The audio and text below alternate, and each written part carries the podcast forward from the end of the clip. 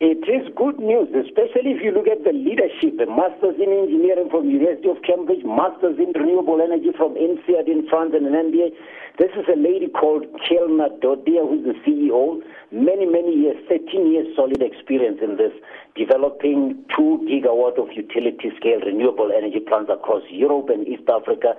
She has taken that experience to Kenya. Excellent, excellent idea, especially considering Kenya has led in renewables. Already they have the world's largest geothermal plant that was inaugurated about three years ago, and they are on, on wind energy. So they are one of those countries that have diversified their source of energy, and that's what we all need to follow. But the beauty of it is getting the commitment from government that they'll be buying this electricity, because otherwise the funders will not take you seriously if you don't have that. Now, in Tanzania, a High Court rejected the review of the Online Media Act. Is this perhaps um, uh, a, a, difficult thing for uh, online online operators to swallow? It is, and it should be difficult for all of us, Elvis, but the essence of this is that the Tanzanian people, are, this is the Mtwara Zone High Court, by the way, the, the Electronic and Postal Communication Act and online content regulation, that's something that has been very unfavorably by the media people because they want to regulate. Imagine if you have to get online approval for, for a website and this. And this is where President John Magufuli, as good as he has been, has been criticized. It is hard to swallow, but at the same time, look all over the world, Elvis. Online media is not a very easy platform to monitor. If you just consider what happened with Google and Facebook, people's rights being violated. So it's a balancing act, but the court here is saying there's no urgency in you forcing us to review this.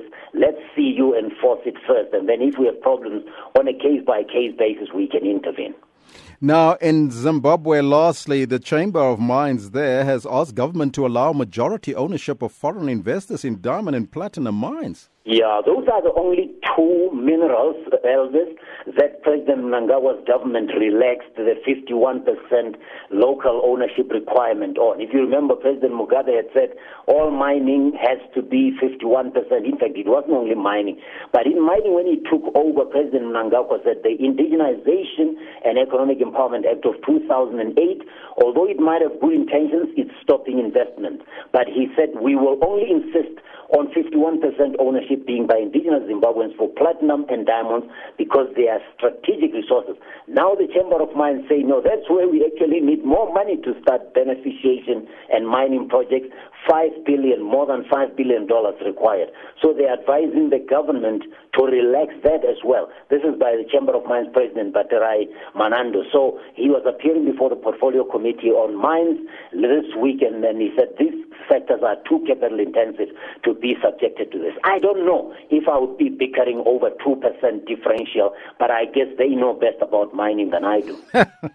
Victor, uh, I thank you so much for your time. All right,